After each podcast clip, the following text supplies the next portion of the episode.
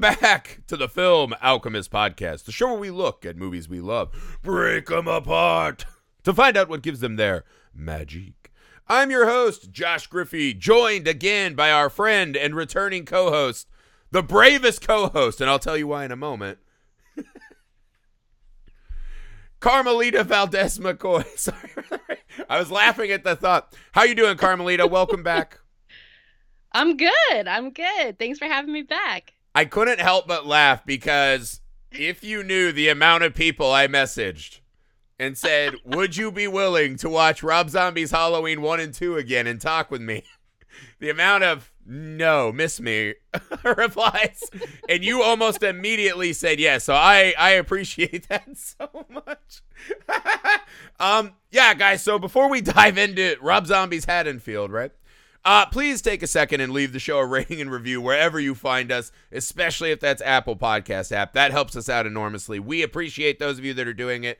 We see you. We thank you. Uh, you can find us on all the social medias you're on. Please shout the show out there, retweets, uh, stories on Instagram, all the cool kid stuff that I don't really know how to do, but I say out loud. Uh, so you get us, get at us there. That's a great way to communicate with us. We love when you guys talk to us and reach out. In that vein, you can email the show filmalchemistpod at gmail.com. You can send us your ideas for movies to cover, themes, guest host, all that awesome stuff. Uh, in December, we always stuff your stockings and we do fan pick movies. So get at us early uh, with your suggestions. That would be great. Um, and you can see our faces as well as hear our voices on our YouTube channel, The Nerd Alchemist. Nerd Alchemist. I don't think there's a the. I don't know if YouTube's that specific, but Nerd Alchemist. All right. Guys, we are uh, nearing the end of our run here in Haddonfield on uh, this October mega medley descent into the horror abyss. One horror movie every day, 31 horror movies in a row for October. Uh, we're right in the thick of it now, guys, right in the middle. We thank you all for being with us. I know it's a lot of shows. I hope you guys are all still subscribed and you haven't canceled our asses for flooding you with shows. Um, Rob Zombie's Halloween is much more divisive than I thought it was. Very visceral reactions from people online. I've been kind of testing the waters. A lot more of them uh extremely negative, which I I did not quite remember it being that hostile towards this film. I guess it's it is one of those you take the the iconic franchise and you add a lot of new flavor and vibe to it. I can see how that rubs people the wrong way. The way I look at these movies is of all of the Halloween movies that we were prepared to discuss, right? The ones I were most I was most excited to discuss. Halloween 3, Halloween Resurrection, and then the Rob Zombie Halloweens. And what I like about what Rob Zombie does, right? I like a sequel that by this point, I think this is the ninth Halloween film. He had stuff he still wanted to say. He had things he wanted to examine. Were they right? Was it the best rendition of the original? Is it better than the original? I'm not willing to say all that. But I think at the end of the day, what it is, is very interesting, right? And in sequels, change the lens to where I can see the the old in a newer light sometimes. And whether it works or doesn't, that adds a lot to the effect. So when I hit up Carmelita, you had never seen Rob Zombie's Halloween, and I didn't even ask you if you were a fan of the Halloween series. So why don't you walk us through your initial takes? Because a lot of us have been fighting this war for a long time. This this uh, Rob Zombie's a good filmmaker war for a long time, right? The lines have been drawn. It's a bloody, bloody stalemate. Uh, what what did you think diving uh, headfirst into the deepest, darkest end of the Halloween franchise? This was an adventure. that should have been Let on the poster because that makes it sound like a playful romp. this was an adventure. So I'm just gonna give you a, a little background to let you know where I'm where I'm coming in here. So I am a fan of Carpenter's Halloween and part two, hmm and I did see the 2018 Halloween. Yes. I dipped out though after number two the first time around. So you're pretty much All- unacquainted with all of the the middle the middle section, the Right. chasing of the niece, the uh, Right. Paul Rudding, the Druids. Nope, Yeah, not going to the prep I- school to get Lord. so you missed a lot of stuff. I didn't go. A lot of people would argue there. not great stuff. I really okay. So let me do this. This is always a good litmus test. If Okay. you were to rank the big three, Friday the Thirteenth, Nightmare on Elm Street, and Halloween, where does Halloween fall for you? Probably low, since you only saw the first two. Well, you know, that's the funny thing, right? Because because I tapped out early, it's pristine in my mind. It holds its mystique, right? You never got a Freddy's Yes. dead.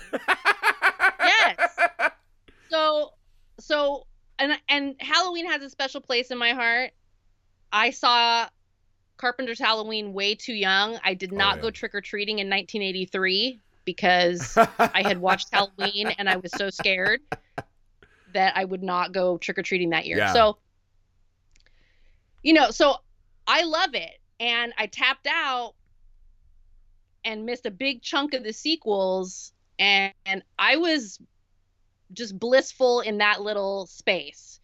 So coming into this, I knew You came back. You came back it. to your favorite resort, and someone had spray painted the walls. There's demonic teenagers smoking cigarettes in your living room. yeah but you know i and and typically i have the tendency to be a purist i'm usually pretty down on remakes reboots any okay. Now, see, that's something I lost. I think it was around the time when my kids were born, right? Because you start rewatching old movies that you loved with your Right. kids, or not even movies you love, but like my kids were like, I want to watch Clash of the Titans. I'm like, the old one that I love. He's like, no, the one with the big cartoon monsters. And you're like, that movie sucks. And then you watch, you're like, I get it now. I see my kids loving. it. You're like, I get. It. So like, I think when you have kids, you start getting soft around the edges, right? Because I feel like what I look for now in sequels and remakes is like I'm I just want to think about it differently, right? That's what I always and that's the thing. I don't know how, where you fall on this, right? Cuz the way I imagine this movie to be is if you can it'd be the equivalent of like every time you went to your favorite coffee shop, right? What Mhm. if the barista's like, "But I am going to rub this sandpaper on your face for 30 seconds." before you can order your drink, right? That's kind of how this movie feels at time. It's like, yeah, you're giving me exactly what I like. It feels like my happy place, but oh my god, if Ronnie talks again. but I think this is the thing I like about it though, right? Compared to the other sequels, this felt like a love letter to Halloween.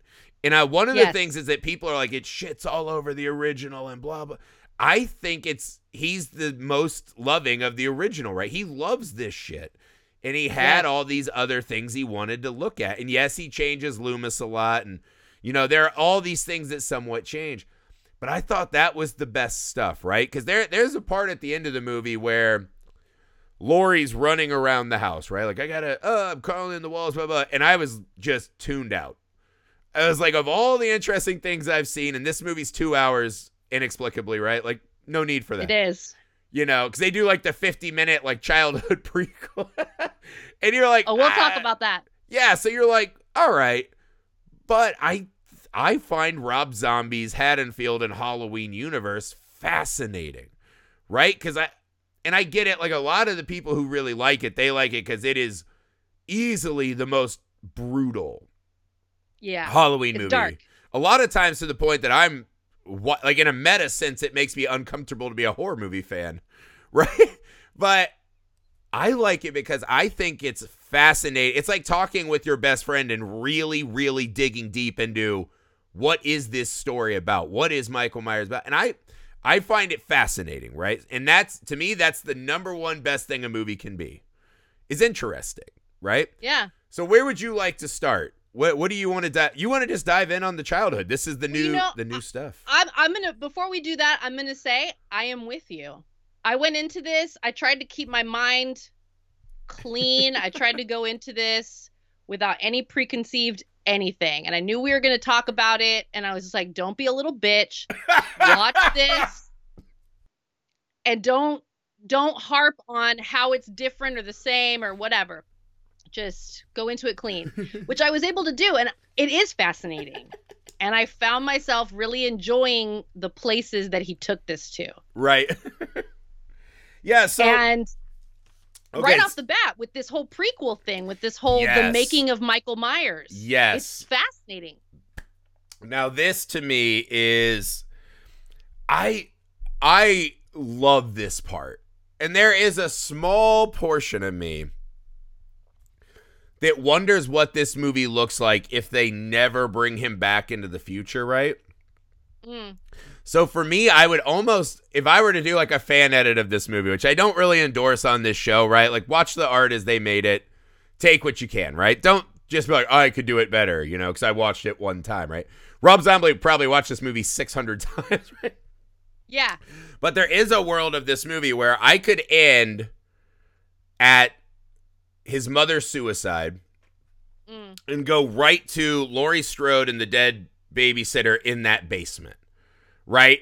Where Michael is now at his emotional crossroads of this movie, which sounds weird to say. It's probably the only Halloween movie where like Michael's in a bit of a, an emotional tumult, right? Like that's something that never has existed because it's so okay. So yeah, let's talk about because I think this is the big like rub of the movie, right?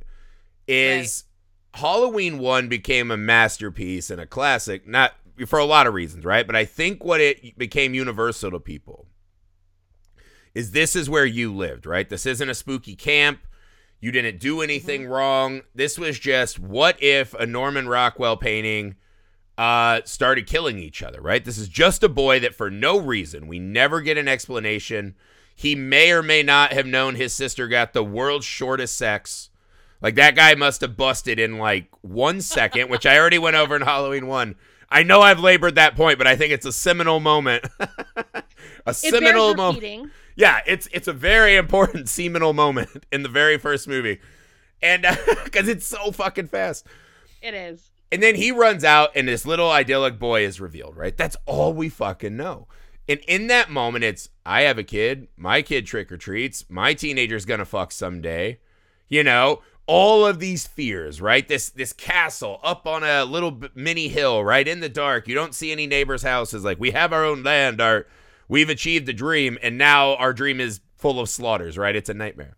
Mhm. That is something that is universally scary to all of us. It taps into all of us, right?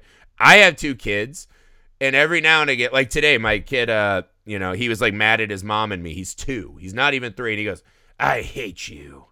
To his mom, and we're just like, "What the fuck? Like, where did he even learn that?" From? Yeah, we're like, where did you hear that? Like, we don't talk like that. We don't say we hate each other, right?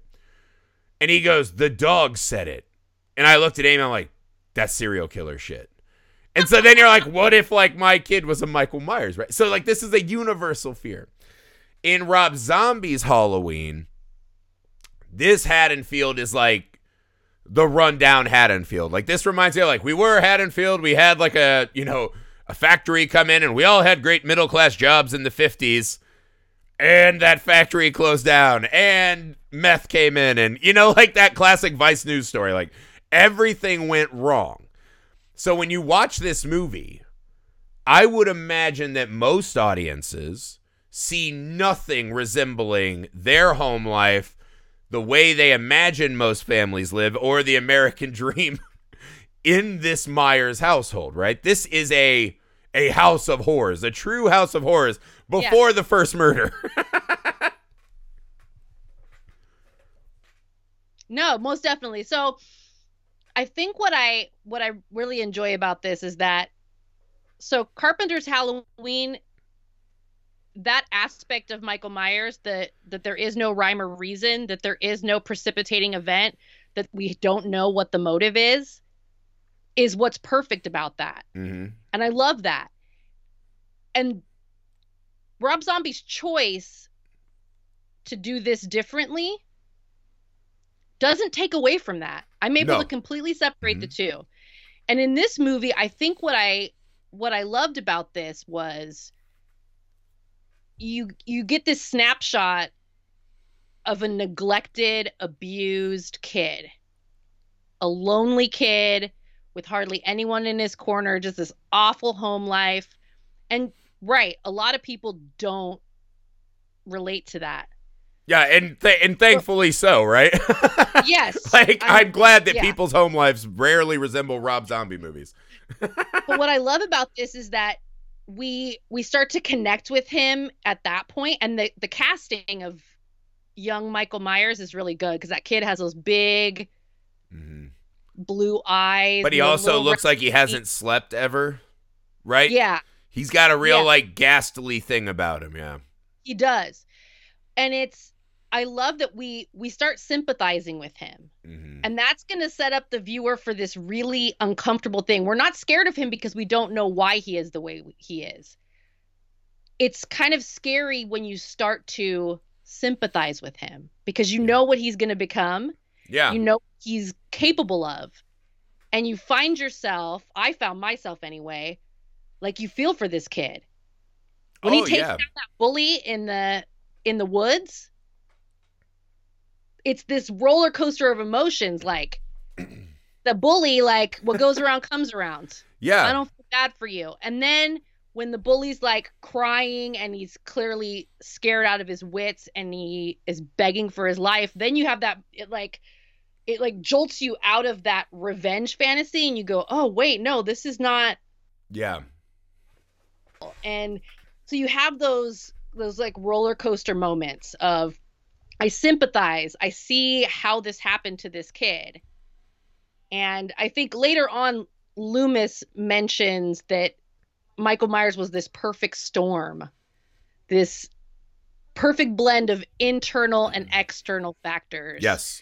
Um, And I think they did a great job of illustrating that. And I Yeah. think too, one of the things about this Halloween is that it's coming out in 2007. At that point, you've got a couple of decades of true crime mania hmm in the media. You have a more widespread, maybe not understanding, but a more widespread acknowledgement that there are personality disorders that cause, you know, it's not just this unnamed evil. Right. We have like a, Yeah. a more of a mainstream understanding that there are people with personality disorders and that they can be capable in some cases of these extreme acts of violence. You have in the 80 late 80s and 90s you had the media covering cases of child murderers, mm. Mhm. kids that killed other kids, kids Yeah. that attack adults. So I think that, you know, by the time this comes out in 2007, there is a story to tell about what does it look like Right. to see this killer in the making. And Well, it and it works. Yes, and it, it somewhat kind of goes at one of the core foundations of Halloween, which is it's a little bit naive, and the the movie plays a little bit like a folk tale, right? Of the the kid who's actually just an empty vessel, right? Like this this Mhm. empty changeling or whatever amongst us, right? He looks like one of us, but he's not. Uh, he has no soul. It, it kind of plays in this folklore, you know, fable kind of way. And by the time this movie comes out, like you said, we have enough knowledge to know that almost no serial killer that I've ever read about or learned about, right? I think maybe there are a couple, right, that, you know, had pretty good home lives. That. Almost all of them, though, have these kind of red flag moments, right? The Mhm. shame when they're developing their sexuality, bedwetting, animal mutilations, right? And you see a lot of that in Michael, right? And so I think it gets back to this Michael Myers as just that that shape, right? The the pod of a human that was the kid you loved and then someday the lights go off and he starts murdering, right? That is scary in the same way that oh, there's a monster under my bed scary. It's a magical scary. This Yeah. is we all know people that you know have been abused by parents or things like like you see these these things and you you worry about kids like you see kids that were going through it when you were in school and this is getting to that logical extent where it's very strange to see Michael Myers as a borderline defenseless victim, right? I mean, he does mutilate that fucking rat like really immediately, right? And you're Yeah. like, that's not good. But then he comes down as being a nice brother. He's talking to his mom nice, and this guy, this terrible, terrible person who will do a segment on Ronnie before you know it, uh, is just laying into him, and that's his fucking life. This guy just on him, on him, his sister, on him, on him. He goes to school and he gets attacked But I would argue to people, right? The way that John Carpenter did the same thing. Michael Myers is walking amongst your streets through your house, killing your children. This movie accomplishes that to me in an also interesting way, which is you see the fight in the bathroom, and that's pretty normal kid shit. I remember that, like pretending to be tough. Like you got you and your buddies, like, yeah, maybe we'll, you know, get in a fight on the playground, or like meet me after lunch, we're gonna fight. Like we all remember those like hallmark moments, like, oh God, Yeah. you know, and that's the difference, right? So you see this go down. And when Michael runs out of that principal's office, right? And you see the kid, he's spitting in another kid's hat that's defenseless. I mean, it's a shitty bully move, but it falls within the boundaries of normal human child behavior, right? This is probably another kid who has his own problems. His dad's telling him about the titty bar and shit. We so like he's Yeah. probably already has his own issues, right? Maybe he was abused. This is kind of a Jonathan Bender setup, right? From uh, Breakfast Club. Yeah. When they get to those woods, though, and Michael puts the mask on and attacks him, we are shown right there in that moment the snap, right? Because, you know, killing animals, you could make all these, that's bad too, but, you know, we kill animals to eat every day, blah, blah, blah. This is a boy who now puts this mask on and he feels separated from us, from humanity. And you see the bully, the kid that was beating him up and torturing these other kids, reduced to no longer play acting and true childlike fear crying out in help. Yeah. And you all of a sudden realize, oh my fucking God, I am watching a child murder another child. And it is horrifying in a way that I really don't think even that opening of the original Halloween captures. There is something so demented in that moment of Michael lifting the mask to smile, right? So that it is Yeah. somewhat bleeding into his human side, that he's getting titillated by it. And just watching that boy, that child, the more there's blood on his face and his wild hair is going about, you're like, that looks like a fucking kid now. Now he's not talking tough, he's just a little kid. And when he goes limp and Michael's standing over him, it is a true that is one of those truly horrifying taboos that we still don't accept of the this fucking kid is just now a murderer, right? And I think laying the groundwork for that is more interesting to me, right? And I'm all for magical thought and magical horror too. Yeah. But I think this is the thing, man. We've had that movie so many times, right? You know, by part two, he's a superhuman. Uh, by part four and five, he's coming for his family line, and there's black shadowy figures. And by part six, it's it's a cult of druids. Then there's always a Michael Meyer, a Thorn running around, and it gets Mhm. fucking absurd, and it's insane in its magicalness, right? This is, and this gets back to that broken Haddonfield idea, right? Like there are just places and people, and you know the world just takes too much out of you. And what happens when the lights go out? And I think layering that onto, because I know a lot of people probably don't like the kid Michael and the institution stuff. That is some of my favorite shit. Because when Michael Yeah. reverts back to his like protective shell of I'm just Michael Myers, what's meh, meh, meh," and then you see that slip until the lights all the way go off. I just I find this section of the movie so fascinating. It is among my favorite stuff in the film. Uh, what did you make of this Michael's finally breaking bad? I really liked the whole sequence, and I I like that we got to see McDowell's Loomis meeting with Michael. We get to see the little bit of rapport that they're building. Yes. I like that we get to see these kind of flashes of Michael connecting with someone, even just this little bit, Mm-hmm. because those little those little flickers of this kid can still connect with people. As those start to dim and it gets to, oh, he hasn't spoken in two weeks. Oh, he's not responding at all anymore. You get that gradual decline. Mm-hmm. And then so when he finally snaps and just completely goes off the rails, is no longer connected, it's even more like, oh shit. yeah. Like now now we're really in it. well, that's wild And too and we get see how because that happened. Yeah, and see, I I love that part because him walking through the house and killing everyone, he's fucking intense and brutal, right? That's how Rob Zombie sets his aura. The the drunk being tied to the chair and his throat sliced. That will haunt me forever. I've never reclined in a chair since seeing that movie and been like, oh fuck, you know what I mean? Like I fall asleep in recliners a lot. Like, oh boy. Uh, the kid just getting his fucking skull brained in, right? Yeah. And the you know kid in the the Halloween costume, and he was just sitting there playing with his candy, and then's like, it's go time. Yeah. That all is you know- horrifying, but in a different manner to me.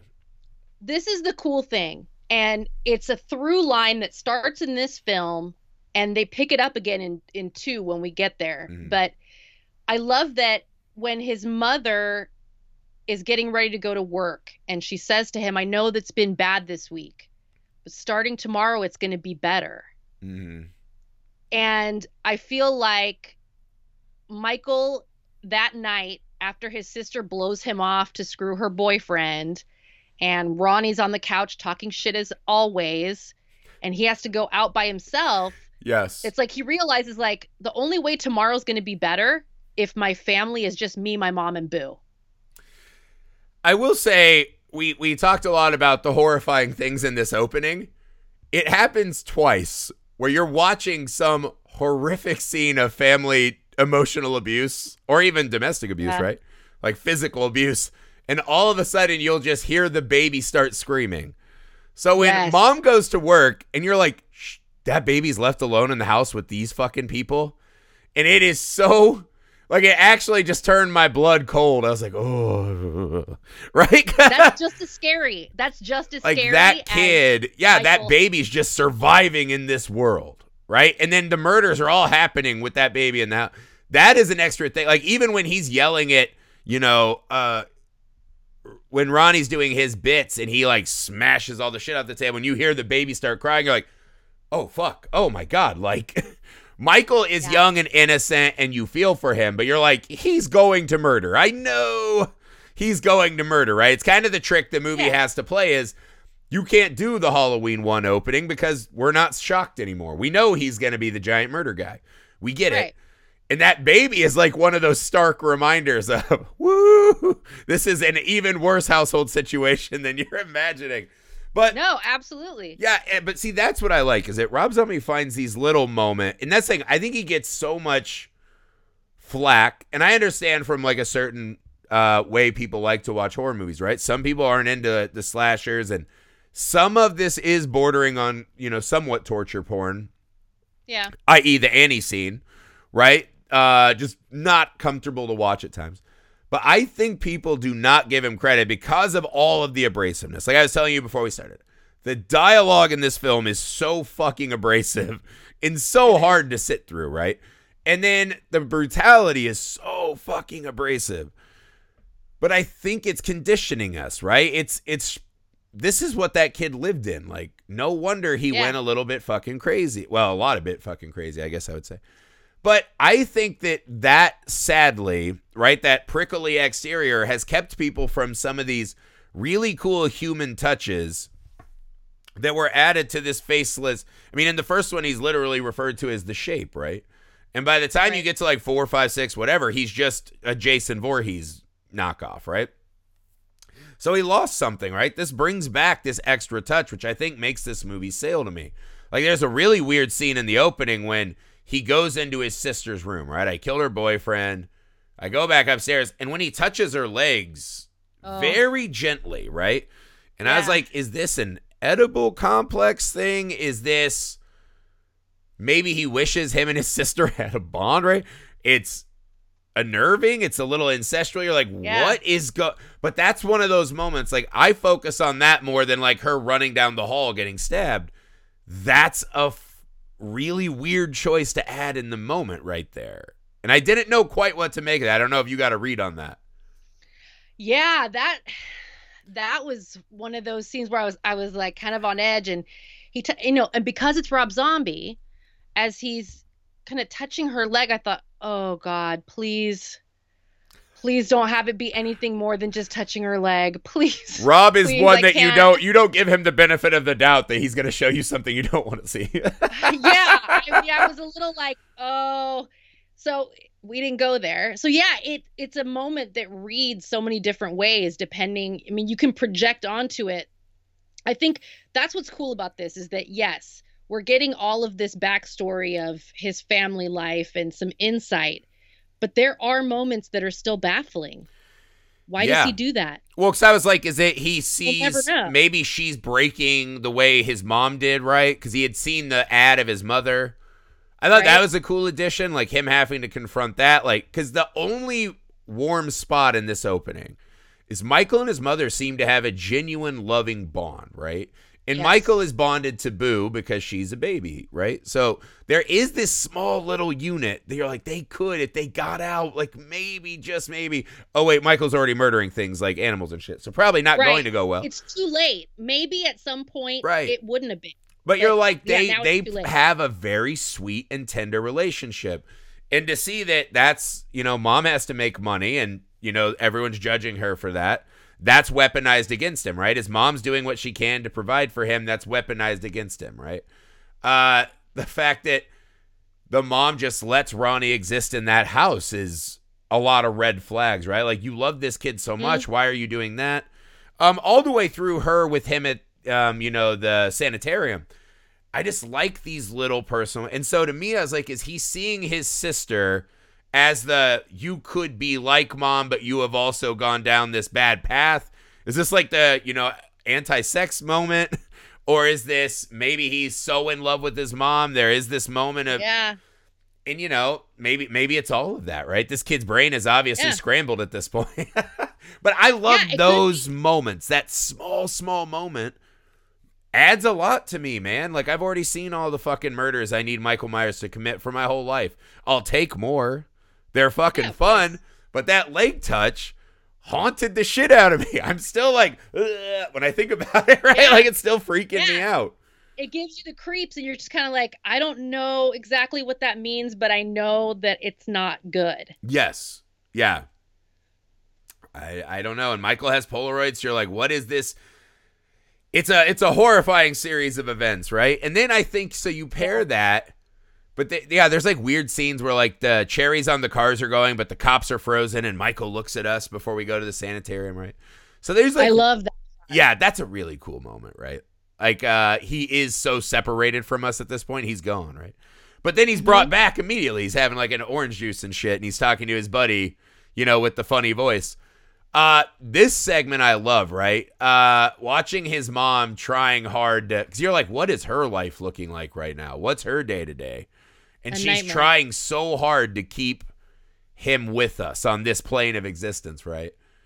And to watch it, but that final attack, right, where he stabs the nurse and she's bleeding out. hmm I found that doubly fascinating because I like the fact that it was her making a comment about Boo, who we'd already seen him take the mask off and essentially almost act as if he hadn't done it or he was telling Boo he had made her life better, right? He was going to give her Right. what he did not have, right? That his parents were unable to give him, right? I took him out for you, you'll be fine. Which he may have been right until he came back, right? And then uh so that scene of her, Boo is the trigger, right? Like Boo couldn't be Yeah. related to someone like you. After maybe he had done part of that for her benefit. I thought that was a cool trigger moment. But when uh, they come in and Michael turns around and is just roaring with anger, and you see his mom collapse and just stare into the face, this little sweet voiced boy that she loves so much and fought with the principal and gave him the benefit of the doubt, she fucking finally sees behind the mask. She sees her true son. That was just a fucking A plus moment to me. Oh yeah, most definitely. When Yeah. you can just imagine, like she was literally out of the room for Going like home. 30 seconds. Yeah. They had they had just barely made it down the hall to the elevator. Like you know when that the massacre at the family home, you know she's been at work for hours. You know, I, I would imagine this is me speculating, but I would imagine like you come home to something like that, and there's a part of your brain that doesn't really connect like how that happened in that span of time. oh. I mean, it has to be the most to be- surreal, right? yeah, You would be immediately be- overwhelmed and then just shut down. Like, what the For fuck is happening? Yeah. for it to be literally 30 seconds, you literally just left the room. And this is what you come back Yeah, she's to. probably like, I gotta go yeah. to the grocery store. I gotta, blah, blah. oh my god! And then that was one of those. But see that, and then her going home and taking her own life. Right.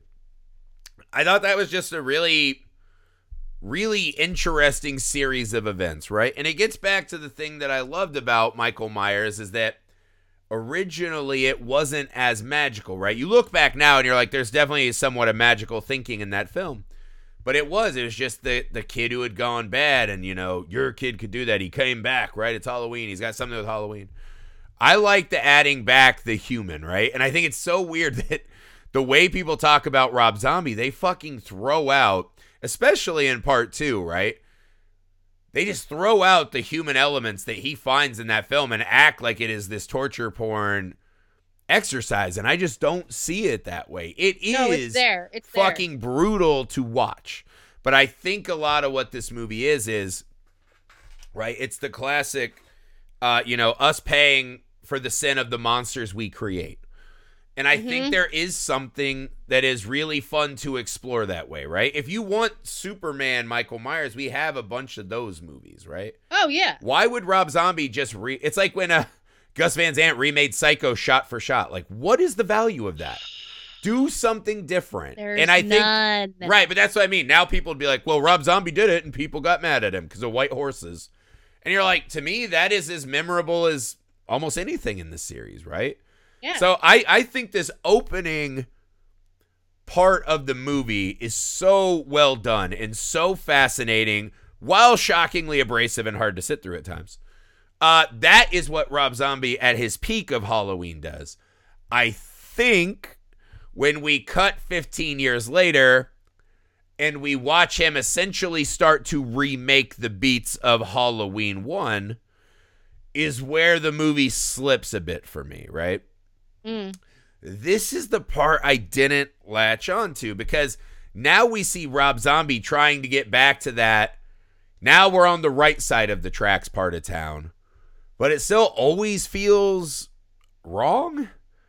It feels false. You know what I mean? It feels Right. like I'm trying to think of a good way to explain. It reminds me there's this I think there's this documentary called The Queen of Versailles or something, right? Super rich Florida people came into new money and they're just like trashy about it, right? They're building this biggest mansion ever because they wanted it.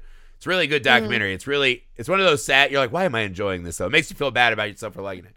But it reminded me of that, right? Like these are people playing at the American dream, but everything feels false and wrong, right? Whereas part the opening, while not hopefully identifiable with most of us, feels real, right? There's like a Mhm. guttural nastiness to this opening, right? It feels like Right. a real house of sadness. Nothing in this So next part worked for me in a a lot of like the establishing of the world and characters. Right. As you're saying that, it makes me think that that works on a different level in that once we've seen how society has failed a segment of the population, it is True. kind of fake.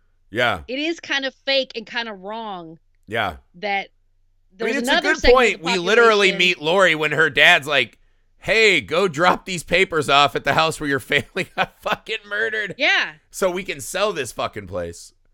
right. So like a family's I- coming to look at that house. That is a brushed over Oh. detail where he's like, a family wants to see the Michael Myers fucking murder home that we have not bulldozed. That's wild. And her dad's like, walk over there and drop the papers. right. we Right. we actually did forget though.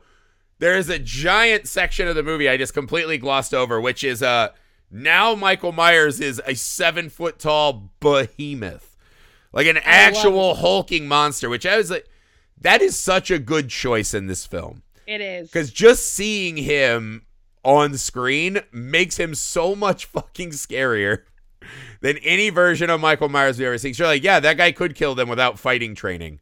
Right? Yeah, he's only he's been doing paper mache for years, but he's And- gigantic.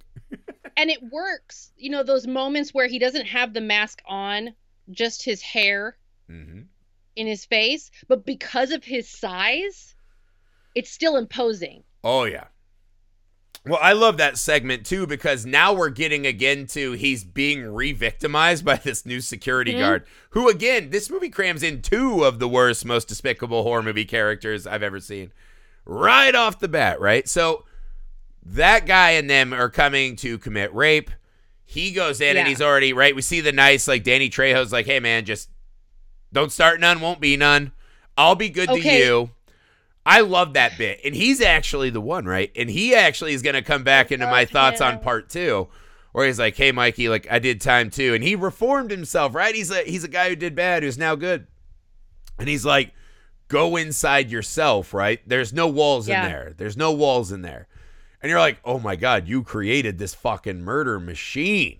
Like you did that. And again, I think part of the unraveling of that is what part two's about. Yeah. But to see that and then it sets Michael up as even if you are kind to him and decent, you're done. Which is strange because Michael's sitting there not concerned with the rape or the violation of his room or anything like or violation in his room, right? Of that act. Right. But when they start fucking smacking his mask around, It's over. that's when he's like, okay, now you're fucking going to get murdered. And he kills a lot of fucking people. But the Danny many Trejo people. one, that's another one of those. I love that little personal touch, that personal moment. And that was gut wrenching. So you're like, just walk away. Walk away before the TV. Show a little It of that. broke- Rob Zombie showing us there was a man under that mask. Nope. Smashed. It broke my heart. The well, you know what I like? What I like leading up to this is like, you know, so he does have this little bit, some kind of a connection with Danny Trejo's character.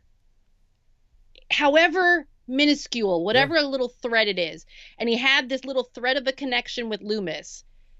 His mother's dead and gone, so she doesn't come to visit anymore. Then Loomis tells him, "I can't work with you anymore." yeah. And then I wonder, did he overhear Danny Trejo's character saying he was retiring in three months? Mm, that could be. That could be. I I, kinda wondered if it was just the because it is weird. It's like the timing of it is fascinating, right? That this guy does that, and I think there is that moment where when he gets out in the hallway and Danny's thinking about putting the handcuffs on him, right? Because one, Mhm. you're like. This guy's so good, he actually cares to get Michael back in there, right? If Michael doesn't go Yeah. in that cell, they're going to shoot him and kill him, right? Like, I can reach this boy, right? I have raised this kid essentially. Because you're like, just fucking run. If you see that Yeah. Hulk, run. Like, he's covered in. Get the fuck out of there. You're retiring in three weeks. What are you doing? But he reaches out, right? And I wondered in that moment if there was a small part of Michael that's like, I've got my mask. I've got my infinite abyss of the brain, right? Like I'm I'm cool to go back in. This guy's always been nice to me. And that was kind of the test case for, oh my god, I can do whatever I want. Like I can get out of here. Because Yeah. we've never seen fully unleashed Michael as an adult since he's gone through this transformation. So it's it felt a little testing out, which almost makes it like yeah, like a like when those orca fucking smack the seals up in the air to like liquefy their bodies and they're just playing Yeah. with you're like ooh. But yeah, that was that was a heartbreaker. So again, another great personal touch I like at the sanitarium before we kind of rip all the heart out of the movie. Which is funny because I think in part two, Laurie Strode really fucking pulls through, right? Like really Mhm. fucking good in part two. Uh, what did you think of this somewhat?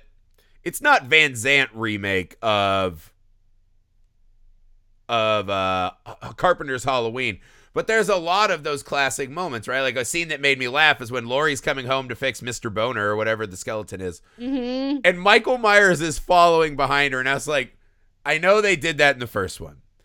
I know it's Halloween and it's been a long time since those murders, but I'm like, that mask on a seven foot tall satanic mechanic? No.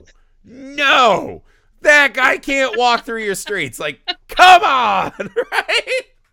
So what did what did you take from this part? Were there things that worked well for you in this part, right? Because in Carpenters, this is where we see that Laurie is the good girl. She's a bit of Mhm. our she's kind of setting up a lot of what become final girl tropes, right? Yeah. Throughout, right? She's the good girl, she's responsible, she takes care of things. Uh, you know, she does smoke a little weed and once Ben Tramer. This Yeah, Laurie is a a thing. little looser version of that, but still like pretty together. What did you make of the uh the setting up of this Haddonfield? You know, I, I think you put it really well in the beginning. This idea of this being a love letter to Halloween. And so I kind of got that feeling from it. Yeah. Yeah, it's borrowing a lot of imagery and there's a lot of similarities to the original in this section. It's a little updated. hmm Um, I was okay. It can't just be me.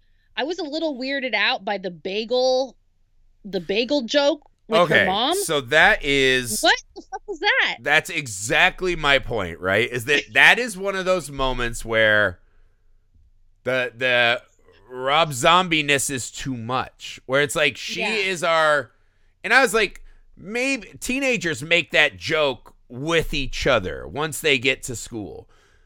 I don't care who none of my parents would have been like, hey, this bagel looks like a pussy. Watch me like go down on it. Like that's just not a thing. Nope. They ha- and this is supposedly in Illinois. I grew up in Indiana. It's like, and they obviously the mom was still bothered by it later, right? So this would have been, Yeah. some- but it's it's just like, oh, daddy, ooh, ooh," and I was like, oh my god, this is her genetic Myersness coming out, right? She remembers where she was raised, right? She's running amok. But yeah, like that that scene though, that scene is a a bit of a microcosm of what doesn't work for me.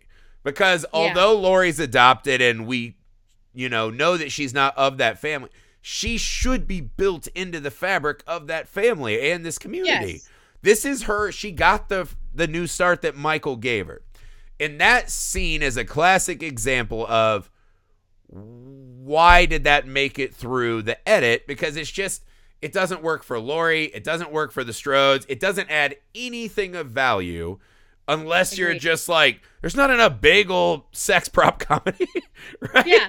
Yeah. It's it's totally pointless. It doesn't it doesn't work.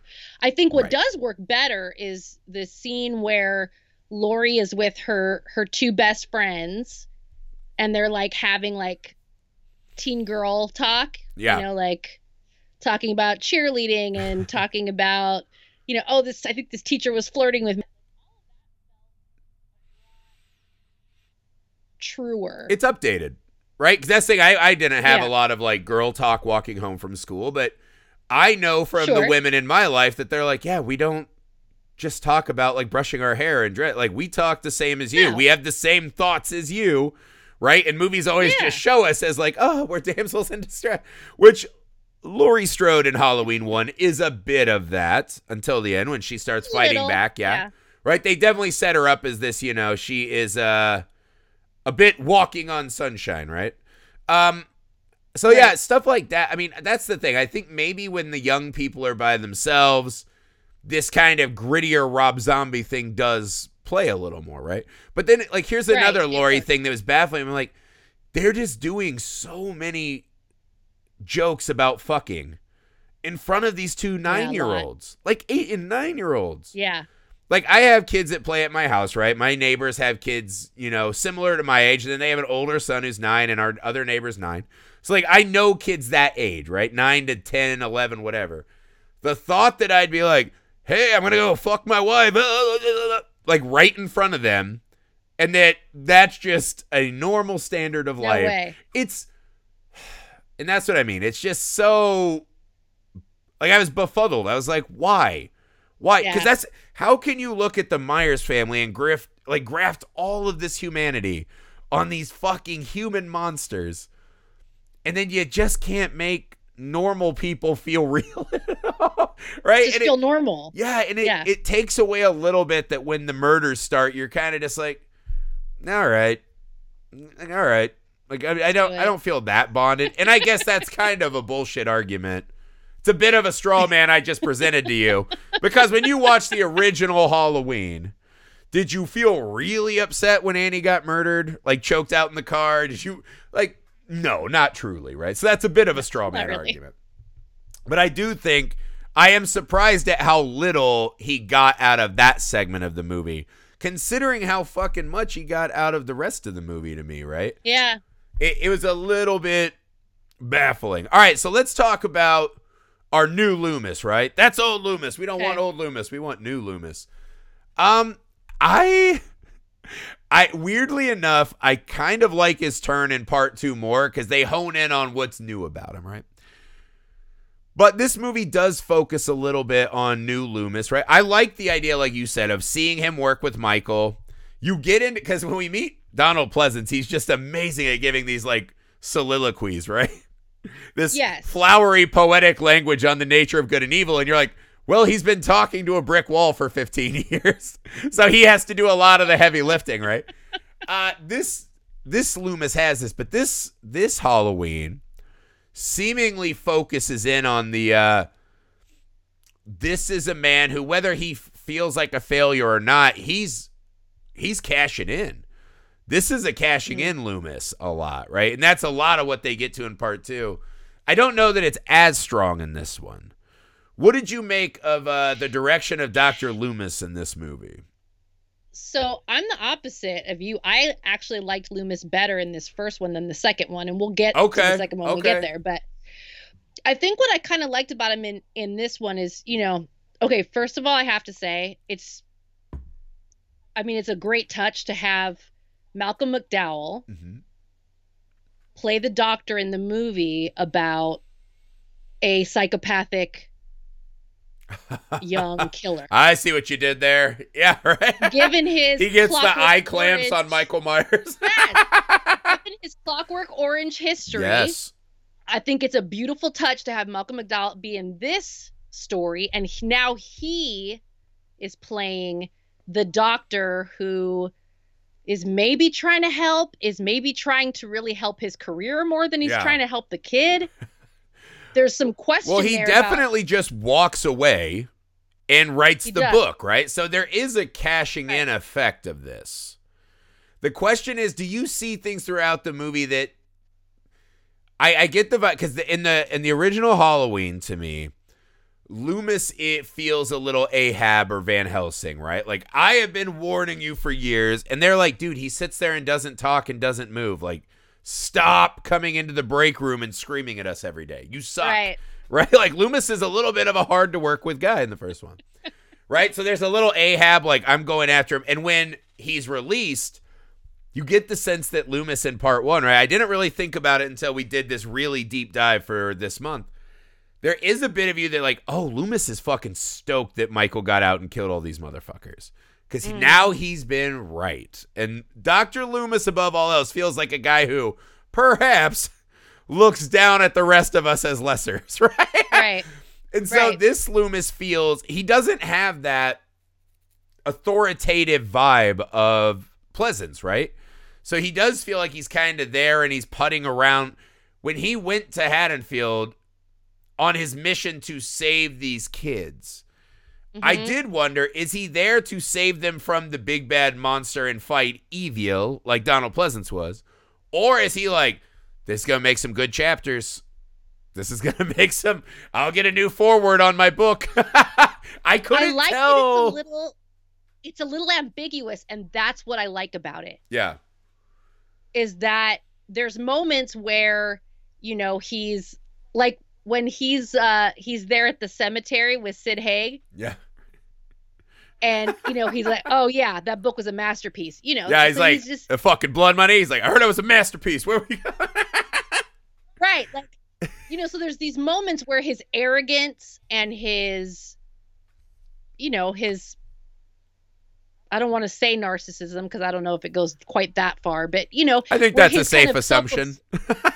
yeah his where his self-absorption where like this is really about him. This case is about him working the case. Yeah, there's moments of that and then there's other moments you know when he when he shows up and he tries to help Laurie there at the end. Yes, and when he tries to reach out to Michael it feels genuine. Yes, but there's all these moments in between where it's ambiguous. What is he really here for yeah. and maybe it's complicated maybe it's both things Yeah, and that's the thing. It's a it's a different version because Loomis is so fucking like I will throw the harpoon. I will be dragged to the depths. It doesn't matter in part mm-hmm. one. This guy, he does make the move, but this is a man who we see in that final scene, right? The same way that Michael's mother is destroyed, right? Because she can't handle the the you know crushing of her reality. Loomis is very much that way. He comes in as the hotshot doctor to the school Because he seemingly is like, I've been looking for a case like this. This is exactly Yeah. what I want. Right? And it feels almost like Michael's going to be his ticket. And then through the course of treatment, he begins to realize that his arrogance, I would say, right? That I will fix this kid, I will understand this mind. Something so primordial is happening in this person, right? Yes. that your little techniques of oh well your mom you saw your mom's boobs at school so that's why you were sent off right uh his tricks are so inadequate to deal with the primordial evil in front of him that there has to be a bit of him that's like my whole life is a fucking lie right when he sits Yeah. there and watches that nurse get nurse get murdered and then michael doesn't talk to him for another 15 years that has to somehow take the piss out of this I'm a hotshot psychiatrist, blah, blah, blah, right? And when he writes the Yep. book, maybe this is him rebuilding in his flowery monologuing. I will show the world again how smart and insightful I am. I wonder though, in that last moment, right? It kind of it had a vibe of like the the snake churches, right?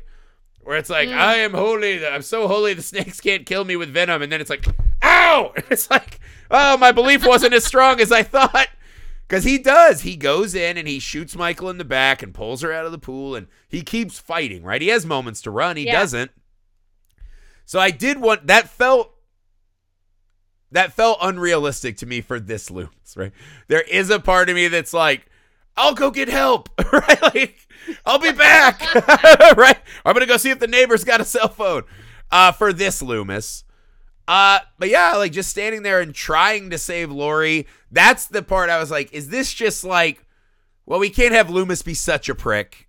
We got to bring it back. And then when he was Rob Zombie's writing the sequel, he's like, there's nothing there for Loomis. Like he is that much of a prick, right? Right. So it was one of those Right. moments I was like, was this the man's last ditch effort to see if he could salvage the ruse that he's been living for this Mm. long, or is this just uh we like it tested badly that that Dr. Loomis is the fucking worst. so I don't I don't know what you made of Loomis in this, but yeah, I thought shockingly low on my list of things that I would put at the top for this movie. Mm. Yeah, he wasn't at the top for me, No. but I I did I did like he you know he had his moments Right. where it was kind of interesting and you're trying to figure out like okay what exactly is this guy's deal Right. like what does he really expect to get out of this And that's the thing. He's interesting. Always default to Mhm. interesting for me, right? Um, let's talk a little bit about I think the violence in this movie is hard, right? And I think a great example of this is the Annie scene. That scene was almost too much for me, you know what I mean? And I watch a Mm. lot of horror movies. I I am outed. I do not really love torture porn. I don't know that I would call it that 'cause that's a bit of a condescending label, right?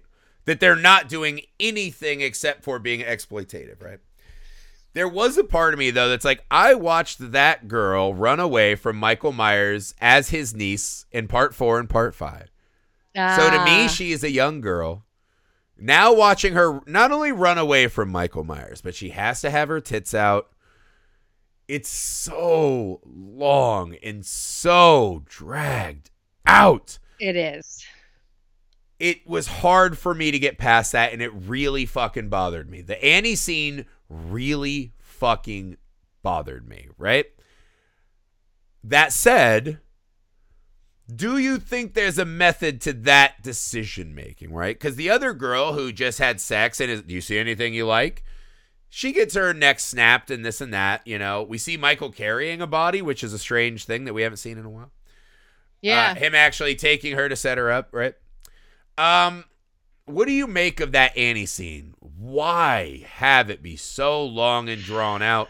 We already know that Michael's a killer. We already know that he's scary. right This is one of those weird horror movie things to me where it's like, I understand in horror movies it's kind of something we all say it's an un- unacknowledged truism. We all like more breast in our horror movies for the most part sure this gets back to where I was just like, these are not fun boobs. I only want fun boobs in my movies, right? Like this adds Yeah. these are where boobs add sadness to me. It makes me I want to like jump through the screen and cover up and be like, Michael, no. No, no, like it really. Yeah. My question to you: Do you think there was a method to that that bit of madness? I if there is, I don't see it. I kind of agree with you. It goes on a little long, and it's again like I'm.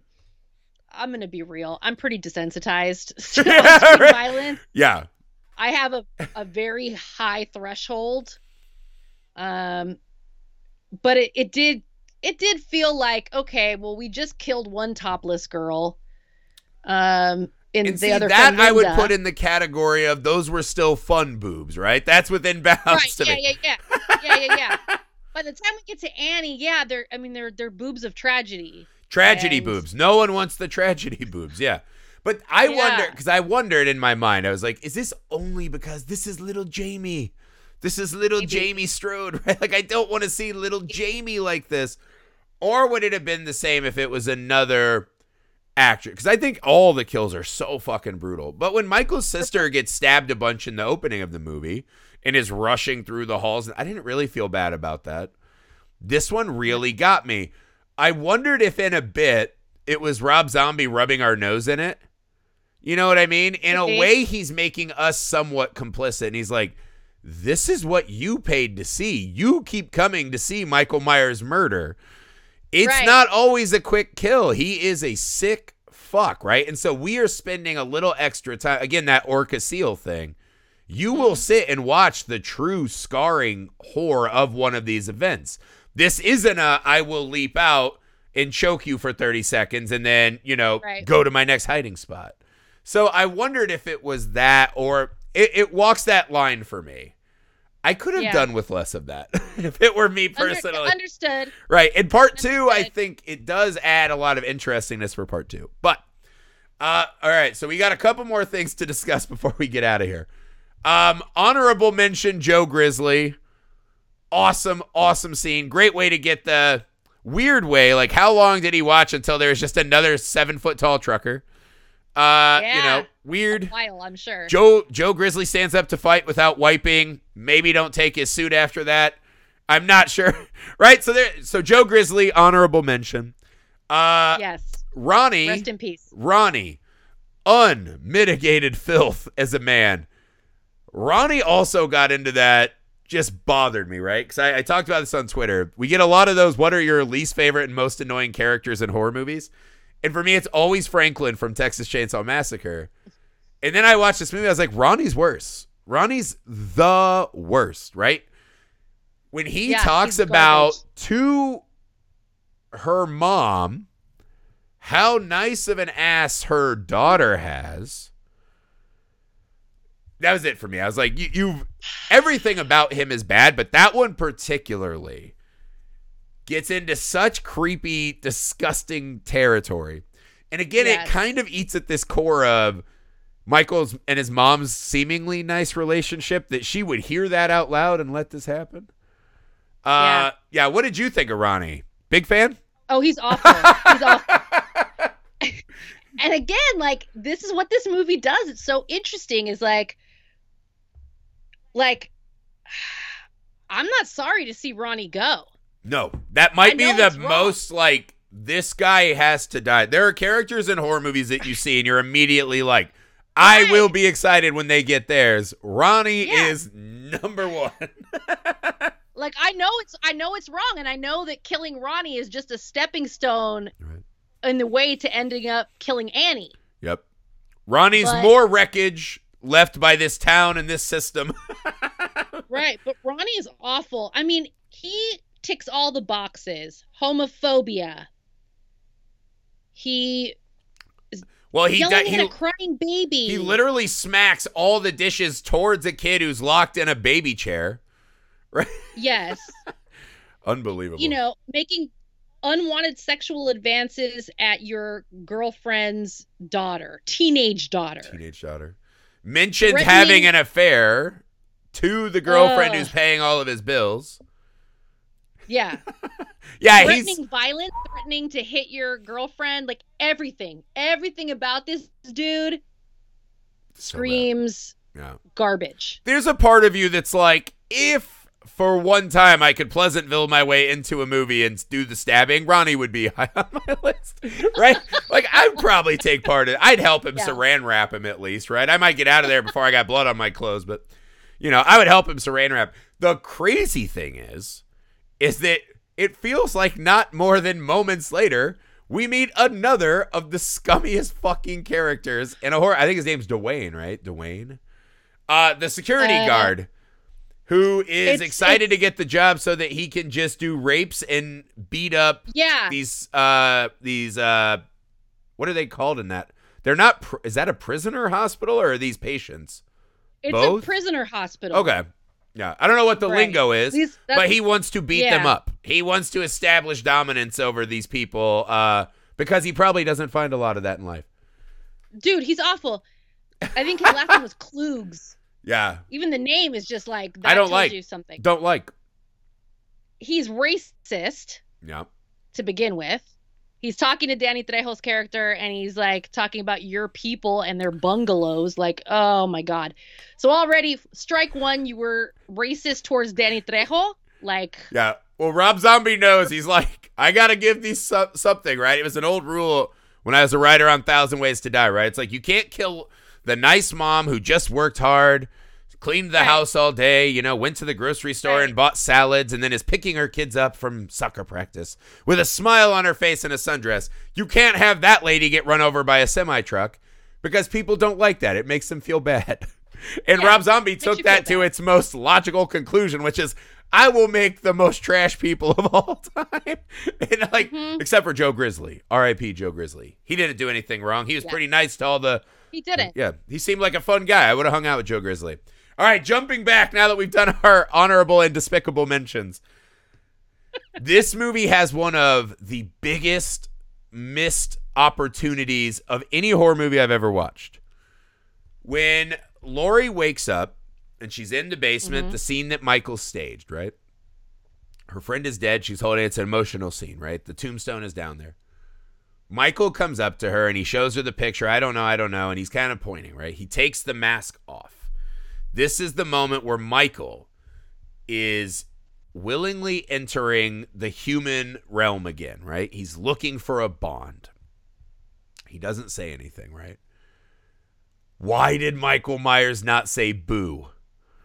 It works so well as one, that's your name, or two, I'm trying to scare you. I was like, say boo. I know. Well, you know, I was I was reading it. I think I saw it on Wikipedia that there was. I don't know if they actually filmed it or if it was at one point in the script and then they took it out. But I think that there. I think I read that there was like that was going to be part of the movie and then It, it felt so set up that when it didn't happen, I literally was like, what the fuck? I was yelling at my TV. And again, you don't want Michael doing like a monologue, No, no, no. but I was like, him gruffly saying one word would have been a sledgehammer. A fucking, like when Caesar in Planet of the Apes says, no. And then all of a sudden they're like, oh, fuck. These gorillas can talk. Or these chimpanzees, whatever Caesar is. I should know better. I read my kid animal books every day.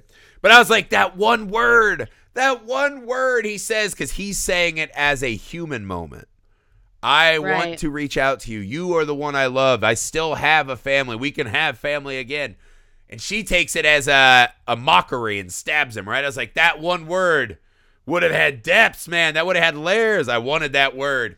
Um, walk me through your thoughts as you saw Laurie pull the fucking trigger. Do the thing we want final girls to always fucking do. Walk me through your thoughts on that moment. I'll tell you what. I loved it. Loved it. I'll I tell you too, it. that And then- shaky camera when she's "Ah!" it's I just loved it. brutal. Scout Taylor Compton Yes. did such a tremendous job. So I agree with you about this whole end sequence that, you know, uh, kind of this whole second half that, yeah, you know, borrows, but her performance is so good. Yeah. And in that moment when she, like, I love that she's bloody and she's beat up and she's just come through and fallen out of this fucking window. And, like, she's she's gonna make it stop. Yeah. She doesn't even know everything. She doesn't even know that her parents are dead yet. Yeah. She doesn't know the familial connection, mm-hmm. but she has this opportunity to make it stop. And you can tell that she's just like she's squinting. You can tell she's probably never fired a handgun in her life. Oh yeah.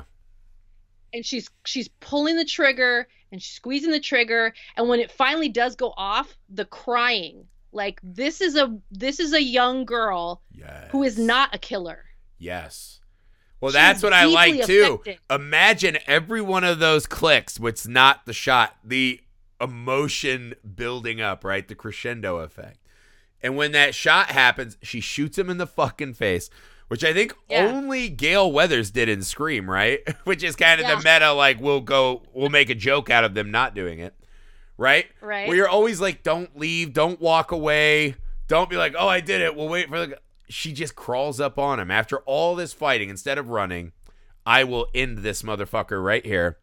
And when she finally hears the bang, the volcanic eruption, that primal scream, I fucking It's love so that moment, man. And that's what It's I mean, though. I love that moment. I loved the fact seeing Michael stage this dead body for his sister, thinking that that's something they could bond over, that this is some Yeah. kind of art piece about the fate of their family and mom. And then that, because that's why I was like, in my head, I'm like, what is Michael thinking in that moment? What is the best laid plan of Michael Myers, right? Of Mice and Michael Myers. In that moment, what does he think? Like, what does he want? Does she hug? Does she like, come on, brother? And they go trick or treating? Like, what is his best case yeah scenario? And it's it's such a cool ad, right? And again, we do a lot of stabbing walls and punching doors and things that yes it's typical third act shit that doesn't really do much for a lot of us at that point. But I think that's that's the trick of this movie, right? Is if you can make it through some of the more abrasive and caustic elements of this film, I think it is easily one of the most interesting, insightful, uh, and you know, just fascinating entries in the Halloween series. We've already seen all the kills, and this movie just says we'll make him bigger and badder, right? yeah So you get that. We also make him a human again. He's not some supernatural druid Jason Voorhees. He's a human who wants his sister back, who maybe just got pushed too far. I think there's so much of that extra depth that this one is just, it's really, it's weird because it's still hard to sit through for me. After all these times I've watched it, there's still scenes like sitting with Ronnie at breakfast. I almost always turn the movie Mhm. off there, or I'm like, I'll just skip past this. But if you can get past that, there is so much awesome love letter to the Halloween series and what John Carpenter Yes. did. And I don't think this movie takes away from the the canon or the lore of Halloween at all. no None. it couldn't there's no way that it could That's true. That's true.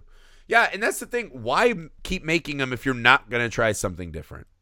I've Right. never understood that. It's like I always tell people Highlander 2 is my favorite sequel. And Highlander 2 is a pretty universally hated movie. And I was like, did you really just want to watch Connor MacLeod's sword fight in modern day New York again?